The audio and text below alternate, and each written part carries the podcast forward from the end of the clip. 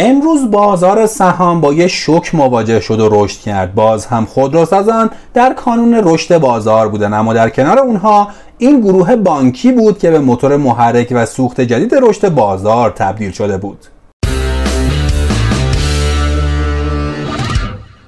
قسمت 460 پادکست بورس پلاس رو تو روز یک شنبه 21 فروردین 1401 مهمان شما ما تو این پادکست. به بررسی روزانه اتفاقات بازار سرمایه ایران.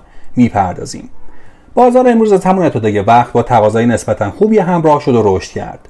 رشد بیشتر شاخص هم وزن نشون دهنده توجه بیشتر بازار به سهام کوچیک و متوسط بود و امروز دو گروه بانکی و خودرویی به ترتیب بیشتری نقدینگی حقیقی ها رو به خودشون جذب کردن و در کانون توجه ها بودند.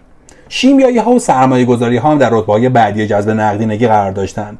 اما گروه های صندوق های با درآمد ثابت فرآورده های نفتی صندوق های سهامی و فلزات اساسی به ترتیب بیشترین خروج نقدینگی حقیقی ها رو رقم زدن. در هفته گذشته نرخ بهره بین بانکی با کاهش اندک در محدوده 20 ممیز 3 دهم درصد قرار گرفت و دولت همانند ماهای ابتدایی سال گذشته اوراقی به فروش نرسونده و باید منتظر مون که چه زمانی اقدام به برگزاری نخستین حراج اوراق مالی اسلامی می‌کنه. در این هفته برایند عملیات بانکی بازار باز بانک مرکزی هم جذب نقدینگی بود و در مجموع یک همت نقدینگی از بانک ها جذب شد. اما امروز همه چیز از یک بخشنامه شروع شد. در ابتدا شایعه شده بود که بانک مرکزی بانک ها رو مکلف کرده تا سهم های زیر مجموعه خودشون رو عرضه کنن. اگرچه بانک ها عمدتا توسط حقوقی ها عرضه می شدن اما به نظر می‌رسه تحت تاثیر این مصوبه تمایل حقیقی ها به خرید در این گروه ها افزایش پیدا کرده بود.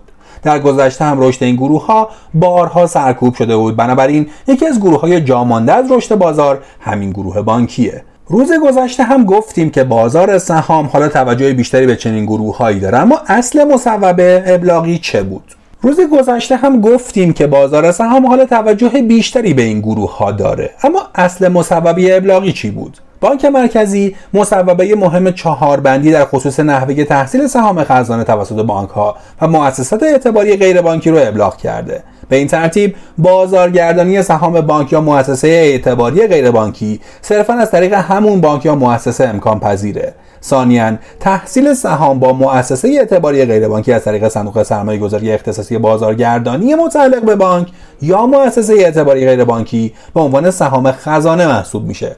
ثالثا سهام بانک ها یا مؤسسه اعتباری غیر بانکی که در تملک شرکت های زیر مجموعه اون بانک یا مؤسسه اعتباری غیر بانکیه باید به صندوق سرمایه گذاری اختصاصی بازارگردانی متعلق به همون بانک یا مؤسسه اعتباری غیر بانکی واگذار بشه.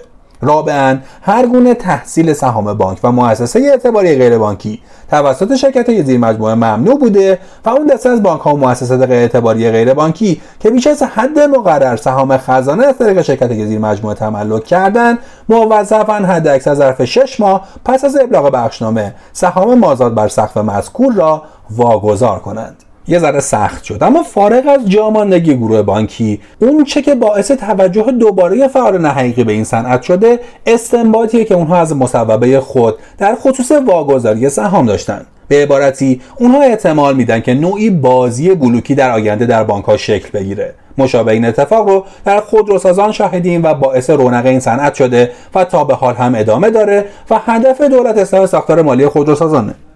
ای استنباط کردن که به هر حال با این مصوبه فروش حقوقی در بازار افزایش پیدا می‌کنه. بنابراین شاید یکی از مهمترین دلایل عرضه های امروز حقوقی ها هم به همین عامل ارتباط داشته باشه. هرچند به طور سنتی این گروه از طرف حقوقی ها پر عرضه بوده اما این گروه یکی از بدترین گروه های سالیانه اخیر بازاره. هنوز بازار زخم ذخایر سنگین اکچاری بانک ها رو فراموش نکرده. ذخایری که تقسیم سود بانک ها رو تحت تاثیر قرار داد. موضوعات مالیاتی و تاثیر ارز هم همواره مناقشه برانگیزه و در همین زمینه سینا سلیمانی تحلیلگر بازار سرمایه در کانال تلگرامی خودش نوشته ذخایری که تقسیم سود بانک ها رو تحت تاثیر قرار داده. اما فارغ از اینکه بازار درباره مصوبه چه فکر می‌کنه خود مصوبه هم دارای ابهاماتیه که تحلیلگران به اون اشاره کردن. تعریف شرکت های زیر مجموعه دقیقا مشخص نشده.